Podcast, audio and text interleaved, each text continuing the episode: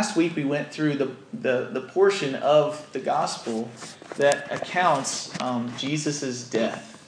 His, uh, his life was no doubt extraordinary, but even more so, his death, the way that he died, was an amazing feat due to the fact that he laid it down so willingly and yet undeservedly. He didn't have to die in our place, he didn't have to give up his life what we've talked about over and over in the verse in Mark chapter 10, verse 45, where it said, Even the Son of Man did not come to be served, but to serve and to give his life as a ransom for many. And I think that's amazing because we don't see rulers like that in this world. We see people that want to lord it over those who are under them. We don't see someone willing to be a, uh, to be a servant leader. And so, Jesus showing the perfect example of what it looks like to be a servant leader. But as we wrapped up our Bible study last week, Jesus had fought the good fight, he had won the race. But to the world, they saw a defeated Savior. They saw a man that had died rather than lived. He, he wasn't able to continue his kingdom because he, he gave up his life. And who starts a kingdom by dying? But Jesus Christ, when he laid down his life, that's how he set up the kingdom. He paid for our sins by his death and punishment. And as we left last week, basically, when he breathed his last breath on the cross, what happened? Well, Mark account, Mark's account highlights the fact that the veil was torn that was between the Holy of Holies and that which any common man could be. The, only the high priest could go in there once a year. So, as that veil was torn, what it said was that the veil was torn from top to bottom. And as I think about that, I'm looking at these walls next to me, and they're 24 feet tall, or excuse me, 10 feet tall. That'd be quite tall. They're 10 feet tall. And we had to climb up ladders and down ladders all day. But for the, the veil that was in the temple, if you just look at that one wall, you multiply it times six, and it was 60 feet tall and 30 feet wide, and it was as thick as a man's hand. So that veil was no small piece of cloth to tear. And if you think about it, if you've ever tried to do like Hulk Hogan used to do and take your shirt and rip it, even to make rags, even if you weren't doing Hulk Hogan and being all angry and, you know, he would rip that shirt. Of course, he, I think he had like a plastic shirt that was easier to tear. But even to tear a shirt is just such a thin piece of material, and yet it's so hard to tear. So a piece of cloth that's sewn and woven to the point where it's the thickness of a hand says that it was more than just merely men that would rip it. And the fact that it was ripped from top to bottom shows us that it was God that ripped it. He tore it down so he would divide the middle wall of separation. No longer do we need to go to a priest to, to speak with the Lord himself, but we have our own high priest in Jesus Christ who lives forever. And he even spends his time now and at the right hand of the Father praying for you and I in our daily struggles. Where we don't know how to pray, he's praying for us continually. If you've ever tried to pray for more than five minutes, you'd know that that's quite a feat for someone to pray continually for anyone. And yet, that's what Jesus does. But um, what I wanted to point out was when that veil was torn, God made it so that you and I could be in fellowship. And that was the purpose of his death to, to bridge the gap between sinful man and holy God. So, as he has died and he's given up all his privileges and, and laid down his life for you and I, we see that now his body has to be dealt with. And so in verse 42 of Mark chapter 15, it says, When evening had come, which this is the evening of Jesus' death, because it was the preparation day, that is, the day before the Sabbath, Joseph of Arimathea, a prominent council member, who was himself waiting for the kingdom of God, coming and taking courage, went into Pilate and asked for the body of Jesus. So, what we see there is we see this man who comes seemingly out of nowhere. And he um, was a prominent council member. That means that he was actually on the council that was called the Sanhedrin. The Sanhedrin was uh, the council that just the day before or the night before had unjustly put Jesus to trial for religious reasons. They were basically trying to tell, tell whether or not he was a blasphemer and worthy of death in their eyes. And so they tried him at night, which, if you know anything about Jewish culture and history, they were never supposed to have a trial at night. They were never supposed to have it last minute. They were supposed to make sure that everybody could be there. But they had it right then so they could try him swiftly. And later we find out that they were trying him because they were envious of him. Not because they had any, tri- uh, any uh, charges against him, but because they were envious of his following. They were envious of what he was doing, and they were losing their own followers. Now, because it was the day before the Sabbath, that is when many people would actually, it was called the preparation day. And if we kind of do this in our culture, if, if you're in a family that, that all they do is, is go to church and, and, and spend time with believers on that day, most of the time you'll spend your Saturday trying to make sure you got everything that you want to get done, done. But in their culture, it wasn't just like a cultural thing, it was a mandate. Basically they were not allowed to do anything on, on the sabbath because if you remember in genesis chapter 1 or in genesis god created basically from the first to the sixth day and then on the seventh day he rested. And so when god started the nation of israel he told them in the law he said you, you will work six days and on the seventh day you'll rest because god did he doesn't ever even give any reason other than that, other than God set that example, and so you'll be my people. You will reflect me to the other nations. So I want you to be like me. I want you to work for six days. You got to work, otherwise, you can't eat, right? And then on the seventh day, I want you to rest. But that was the law. That wasn't like, hey, you can or you can't, like we have now. It's, you got to do this. This is how it works. And so, because of that, they would be preparing for the day where they wouldn't be able to do any work. And the day would start not like us, we see the day starting when the sun rises. But for them, the day starts at dusk right now. When the sun goes down and it gets dark out, you can only see, I forget how many, they, they would judge the exact time when day would start, or the day would start when you could see so many stars in the sky because it was dark enough. And so, um, one of the customs between the Jews and the Romans is that anytime there was a crucifixion, they would always take the bodies down off the crosses before sundown because that's when the day would begin. And as a general rule, rule, the bodies of those who were crucified in Roman culture, they would leave them on the cross as an example, as a warning to anybody that would want to rebel against them. They would say, hey, you want to break the law, this is what it's going to cost you in Rome, in, in our country, in our civilization.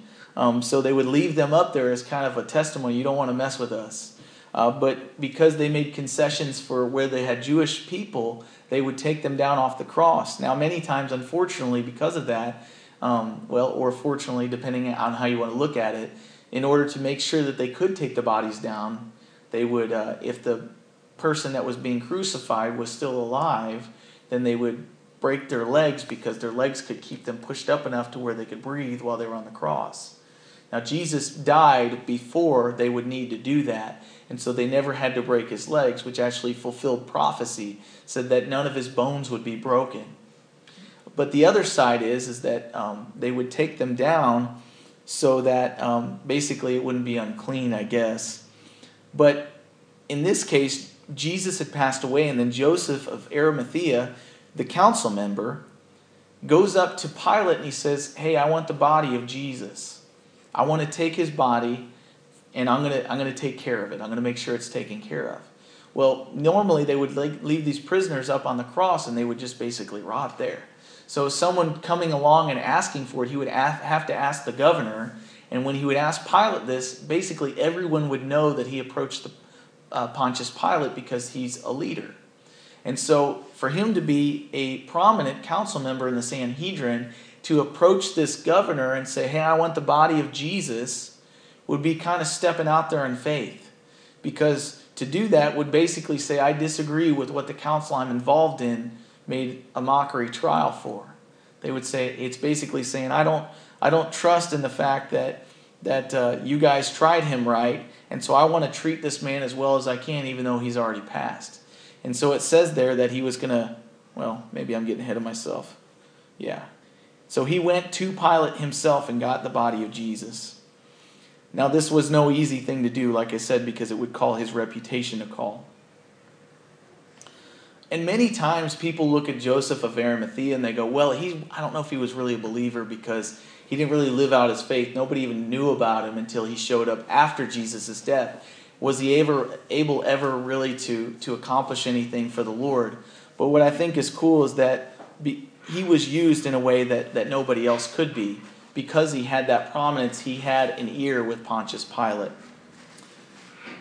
But anyway, verse 44 Pilate, in response, marveled that Jesus was already dead, and summoning the centurion, he asked him if he had been dead for some time. Like I said, they would typically they'd be on the cross for a long time before they would pass. It was most one of the most excruciating ways to die because it took so long. Then verse 45 says, So when he found out from the centurion, he granted the body to Joseph. And then he bought fine linen, he took him down, he wrapped him in the linen, and he laid him in a tomb which had been hewn out of the rock, and he rolled a stone against the door of the tomb. So Joseph takes a step of faith. He gets Jesus' body. But now what? What what was the purpose? What do you do with someone's body? You know, I, I will often think about that in our culture. We wouldn't know what to do, right? We, I mean, we have companies that take care of that for us because it's a messy business. It's awkward, you know. But what can Joseph do? The damage is done, right? Jesus is already dead. What possible way could Joseph serve his master now? Well, a pastor by the name of David Guzik, that I read his uh, sometimes, he made a comment on this passage. He said, Joseph did not serve Jesus in many ways, but he did serve him in ways that no one else did or could. It was not possible for Peter, James, John, or even many of the women who served Jesus to provide a tomb, but Joseph could, and he did. We must serve God in whatever way that we can. And I thought that was quite interesting because Peter, James, and John didn't have a, t- a tomb that they had hewn out of stone. It was very costly in those days to do that. It wasn't something that everybody had. And so Joseph, being a prominent member of the Sanhedrin, was wealthy, and he used his wealth to serve the Lord. He already had a tomb. Now, whose tomb was this that he was given to Jesus?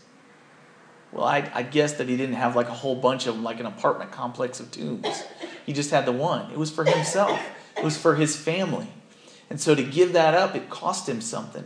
And so he said, You know what? I love Jesus, and I didn't serve him in this life, but I can give him a, a proper burial. And so he worships him in this way. Jesus has not called you and I to be Peter, to be Paul, or even to be Joseph. He hasn't even called us to, he hasn't called me to be you, and he hasn't called you to be me. What he has called us to do is to serve Him uniquely with the gifts and the talents that He has given us. He has for each one of us a specific purpose and a use, like tools in a carpenter's belt. And for each one of us, if we aren't careful, we can spend our whole lives trying to do what we're not made to do. I've done that many times, tried to fit myself in, as a square peg into a round hole, and it just doesn't work. It's uncomfortable. You're not able to accomplish anything. Instead of doing that, why don't we just take a look at what we already have right now and ask the Lord, what would you have me do with what you've given me, what I already have? Perhaps you'll be surprised at what God can do. I think it's interesting. One boy in the feeding of 5,000 people in the gospel accounts that we studied just within the last year, he found out that the lunch that his mom gave him for the day was given to him as part of God's plan to feed 10 to 15,000 people. Isn't that amazing? You know, can you imagine the little boy that had the loaves and the fishes? He's just going out to where he was going every day, and his mom goes, Hey, Johnny, don't forget your lunch. You're going to get hungry. And so she took, you know, in our modern day vernacular, a brown paper sack or a Transformers lunchbox and stuffed in a few things that they would have to eat. Hey, here's some granola bars, except they had loaves and fishes. And she sent him out, right? And he's just sitting there, la la la. You know, he's got his snacks. And then what happens? They got to feed 5,000 people. They go out throughout the crowd. Hey, who's got any food? Little boy goes, I do, I'll share. And he doesn't realize it, but he's going to share with 10 to 15,000 people. Now, oftentimes we go, All I got is a sack lunch. What am I going to do with a sack lunch? I hated my sack lunch when I was going to school. Bologna and chips. And by the time the end of the day came around, the bologna and the chips, they both tasted the same because they were in that paper sack. It didn't breathe, right? But that bologna sandwich and chips fed many. And I think it's amazing oftentimes what we do is we look at what we have and we go, that guy's doing this or that gal can do this. Look at all the stuff that they're able to do. What can I do? I don't have anything to offer.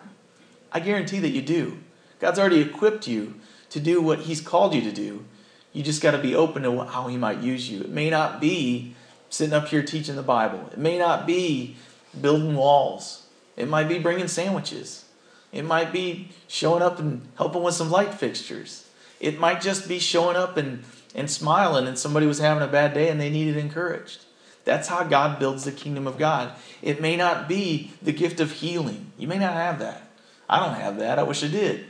You know, but God uses many things that we often think that's a common thing. God can't use it. And I like that because I'm a common guy. Nobody in my whole high school class would have said, hey, that guy's going to be an engineer or that guy's going to be a pastor. They'd have been like, that guy's kind of a jerk. And it was true. But God chooses to use the things of this world that the, the world would never choose to use in order to build his kingdom. So I'm thankful for that because I have a place in that plan.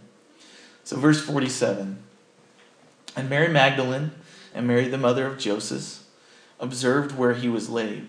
So, time was getting short. They followed Joseph of Arimathea. They found out where he was going to be buried. And they had to get home before dark, before the streetlight came on. But all they wanted to know was where they could find Jesus the day after the Sabbath when they could actually get to him. So now, verse 1, chapter 16. When the Sabbath was past, Mary Magdalene, Mary the mother of James, and Salome bought spices that they might come and anoint him. Very early in the morning, on the first day of the week, they came to the tomb when the sun had risen. Now, let me pose this question Why were they going to his grave? And let me pose this question, and we all do this why do we go to the grave of our loved ones and friends who have passed away? It's a good question, right? They're not there. Why do we go there? Well, I have a couple of things that I wrote down, and I'm sure you could think of other reasons. Number one, typically it's the last place that we remember seeing that person. It's the last place that we remember just thinking about them. We want to see them again. That's the reality, right? They're gone. We want, we have we're like it, there's unfinished business. We feel like it was. It's always too soon, right? Number two, to remind us of the reality that still seems so unreal. Are they really not around anymore? This really just happened. You know, and when you go to that site, you're like, you see the, the, the words and the stone, and you see, you know, sometimes you even see where the grass quite hasn't started growing yet, and you go, this thing really happened. And it's just that reminder. Number three, to remember and, then, and to not forget the memories. Because we got to hold on to what we still do have, the memories. And at the same time, there's this longing, almost a built in hope that God's placed in us that maybe, just maybe, it's not over yet. Ecclesiastes chapter 3, verse 11 says that God has written eternity on our hearts. We know that there's something beyond these, this time of life. It's like this can't be it. And that's a God given desire, that's a God given instinct. It's like this can't be it. And I think that it's interesting because even in their state, they, they go to his grave. They, they want to be where he's at, even though he's already passed. And I think that's amazing because they didn't have any hope in their own minds. They, they saw him die. They, they saw his body carried to this tomb, and that they still go back. They, they want to be there. They want to experience that fellowship that they had while he was still alive. They just want to hold on to that little thread that they still have. So this was the same for those who had been loved by Jesus, right? They still had this connection. It was like a family member had passed. They were in the same spot. They missed him. It's like pains that I, I think of it like this. It's like the pains that people get when they have a limb removed. And I know that's kind of gory, but our bodies are dependent upon each limb that God's given us, right? We become used to having them there. And I used to watch the show MASH, and there was one episode, and it was kind of one of the more serious ones, but a man had come in, he was a football player. He needed his leg, he was a kicker. And when he came in, he had shrapnel wounds in his leg. And those shrapnel wounds had been so bad that they were saying, we might have to remove it. And the man said, if you're going to have to remove it, just let me die. Because I, I can't live without my leg, is what he was saying. So what happened is he went into surgery. They tried, they tried, they couldn't save his leg, and they amputated it because if they kept the leg, that basically what was going on there would have killed him. And so, um, anyway, the when he got out of surgery, he was laying in his bed, and the doctors came up and they approached him. They wanted to make sure he was doing all right. And as he came to, he looked at the doctors. He goes, "You saved my leg." And I thought, well, he's just thinking that because he said, "Otherwise, just let me die." No, he could feel it. He said, "I could still feel it. It's there." And they go, "We we did all we could. We, couldn't. Rem- we had to remove it. You were going to die." And he said, But it's still there. I can feel it. And then he lifted the sheet and he looked and it was gone. But there's something that happens in our brains because they've been connected to those limbs for so long that when something like that happens, traumatic to the body, it's almost as if it's still there and you can feel it. That's the same thing that happens when we lose a loved one, right? You, you can almost feel that they're there tangibly. You, you, it just doesn't seem real. So, anyway, these ladies knowing this, excuse me, these ladies, knowing that he had passed away, they still go to be with Jesus. They still long for that fellowship. So, verse 3 they said among themselves, Who will roll away the stone from the door of the tomb for us? But when they looked up, they saw that the stone had been rolled away, for it was very large. Now we have an advantage here, right? We can obviously we can look at them being worried, who's going to open the stone? What are we going to do? And we have this advantage. We know that Jesus rose again. We already know that reading the story. Uh, but they didn't know that. They were walking up on this unknown situation. What they came to do was anoint his body so it wouldn't stink so bad, so that people did come to visit him, then he could be properly, you know, kind of buried and prepared, and, and then people could, could come and visit. But we might be tempted to marvel at the fact that they had already forgotten so many important details. One of which is that he told them, Hey, I'm going to be crucified, I'm going to die, but then I'm going to rise again. I won't be held down by death. The resurrection is going to happen. I'm going to be the first one, but I'm going to come back to life. But they had forgotten this, perhaps because they were so they were in mourning, right? It seems like when you mourn someone's loss, your your brain's just kind of you kind of lose focus on what what matters. You just you, all you want to do is think about that person and what, what loss happened. But their main purpose for going was to go to Jesus. The first opportunity that they had, even though they knew he wouldn't be there, they still wanted to be there. And let me tell you that if you make going to Jesus in every circumstance your first priority, it will always be rewarding. No matter how bad the circumstances, no matter how busy your life gets, in the midst of all that, if you will seek Jesus first in everything that you do, you'll be rewarded. You will always find what you need for everything else that's going on. So they sought out to find Jesus. And entering the tomb, verse 5, they saw a young man clothed in a long white robe sitting on the right side, and they were alarmed. But he said to them, Do not be alarmed. You seek Jesus of Nazareth, who was crucified. He is risen he is not here. See the place where they laid him. But go tell his disciples, I like this, and Peter, remember Peter had denied him. Go to tell the disciples, make sure you tell Peter, he's going to need the encouragement, that he's going before you into Galilee. There you will see him, as he said to you. So they went out quickly, and they fled from the tomb, and they trembled and were amazed, and they said nothing to anyone, for they were afraid. Um, so they had prepared, and yet they were afraid. Now, I don't know about you guys, but if I had prepared myself to go to a tomb where I knew someone was going to be deceased, I, I would be a little bit afraid of that, more so than him not being there. I, I don't like going to, to those kind of places. It's, it's, it's a part of life, but it's still kind of awkward, right? It's like you walk in and then you you know there's going to be, they're there, but they're not there and it's kind of a weird situation. But they get there and they're afraid. And they walk in the tomb to see Jesus prepared for the worst, assuming what they could expect. And instead of seeing death and decay, they saw a young man. I think it's funny that it's a young man, not even an old man, but it's a young man. Mark writes that it was a young man. And the other gospel accounts, they confirm that it was in fact an angel sent to explain what was going on to the woman who the women who had come. This angel explains to them, "Don't be afraid. He's not here. He is risen." And they come prepared for the worst, but they come away only to find out that they were mistaken and that Jesus had risen.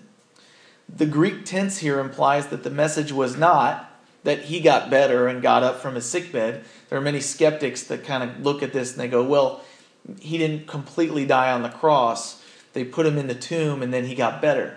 Well, I don't know much about medical stuff, but I know that if you take someone that's sick and you put them in a moist, damp, dark place, they're not going to get better. They're going to get worse. Their, the infection's going to grow. Uh, it's not going to be good. It's unsanitary. And so, but the Greek tense there implies that in fact, an act of God of miraculous proportions that accomplished the raising up of Jesus from the dead. That's what the word means there. He is risen implies that he was miraculously risen. He was brought literally back to life. But notice they arrived expecting death and they leave having been instructed not only that he's not there, he's risen, but then, now that they know that, the instruction is go and tell the disciples what you've seen and heard. So these women are the very first to be commissioned to proclaim the good news. They're the first evangelists. That Jesus' resurrection had taken place. Sin and death could not defeat him. And just as he told his disciples that he would, he was going before them to go to Galilee. He told them in one of the instances, he says, I'm going to be put to death. I'm going to be turned over to sinners. I'm going to be turned over to evil men. They're going to put me to death. But don't worry, because I'll rise on the third day, and then I'm going to go before you to Galilee. Because he knew he was he knew they would go there. He knew that they were going to go back to fishing because it's all they ever knew before they knew Jesus. He said, But don't worry, I'll meet you there. I'll be there before you even get there. So let me ask you Do you live like these ladies did before they found the empty grave? Do you spend, um, do you come to church? Do you come to the Lord? Do you spend time with Him? As it, do you, but do you live as if God is dead and the only reason to open your Bible is to hear about the past? I got to admit, I went to church for years thinking about, you know, well, I need to go and learn about God. I need to go learn about Jesus. As if it was like we need to study history. We need to study about the presidents you know, because there's good stories and you can learn stuff. And that's true. But it's not just about learning about the past, it's learning about what God wants to do now based on what He's already said. Um, so, do you come to church as if God is dead and the only reason to open your Bible is to hear about the past? Or do you approach Jesus and His Word and while singing songs in worship and remember what He has said and trust that He will do just as He promised still today. These ladies were devoted to Jesus, but they did not expect Him to follow through on His promise. But notice that God showed the truth to them even though they weren't expecting anything on the, out of the ordinary. My prayer is, is that God would awaken us to the truths that we aren't expecting each day. You know, I think oftentimes I, I wake up in the morning and I go, God's going to do that. He's going to make the sun rise. He's going to make nightfall. And I don't look expecting him to show me something new. Sometimes, even in my Bible reading, I'll get up and I'll read it. I'm not really looking for him to show me something. I'm just reading it to get through what I always do. And what God wants to do is He wants to sit down and fellowship with us in the morning or whenever your time is. I like the morning just because nothing else has happened. No distractions have come yet. No discouragement has come yet. I can start off with my refuel in the morning. But I think it's interesting that these women weren't expecting anything out of the ordinary. And I think oftentimes we read our Bibles not expecting anything out of the ordinary. We're just doing it. But at the same time, I wouldn't discourage you from that because God meets us in that even. Even when we don't expect Jesus to be risen and we show up every day, notice that these ladies, they got there not expecting anything and they got one of the biggest miracles ever. They found out that Jesus rose from the dead. So God reveals things to us sometimes even when we're not looking for it. I think that's good news. Um, may God awaken us to these truths, even if we aren't expecting them, but hopefully we do spend time expecting them. May He show us new things that we had not known before about Him so that we can be sent, just as these ladies were, to go and tell. But I want you to notice this too. He doesn't tell them to go and tell people that have never heard of Jesus. He tells them, he tells her to go and tell the disciples, the people that already believed, the ones that had walking with Jesus, had walking, the ones that had walked with Jesus. He says, go and tell the disciples. They need encouraged. So let me tell you, if you're if you're in the Word and you're encouraged by something, don't keep your mouth shut. Share it with somebody else. Maybe somebody that doesn't read the Bible. Maybe somebody that does. Maybe somebody that just looks down. Hey, you know what God showed me this morning? Because it's a living, breathing testament to the fact that God isn't dead. He's not just some arche, not some archaeological fact. He's a person, and He's willing to meet us each day. And I don't know about you guys, but when somebody tells me God showed them something, I'm always like, I want, I want Him to show me something. It spurs me on to growth, to seek Him. And the other thing is, is we are also at the same time given the good news so that we can go and share it with people that don't believe. We can give them the testimony of what we have seen, what we have experienced. I think it's interesting, oftentimes we think that what we have to do is go and give some sort of defense biblically and, and memorize scripture and, and go through this whole gambit where we have to be theologians to share our faith. But what these women were told to do is go and tell what you have seen. Go and tell what you've experienced. I once was lost, but now I'm found. You know, my life used to look like this, and God's redeemed me. He saved me from my sins. So, I guess for me, just this week, the biggest encouraging part about this is that these men and women had no hope. Jesus had passed away, he had been crucified. Their Savior, the one who they staked all their life and time investment on what I think is cool is even though they sought him not having any hope, they walked away being encouraged. And so maybe that could be some encouragement for us. But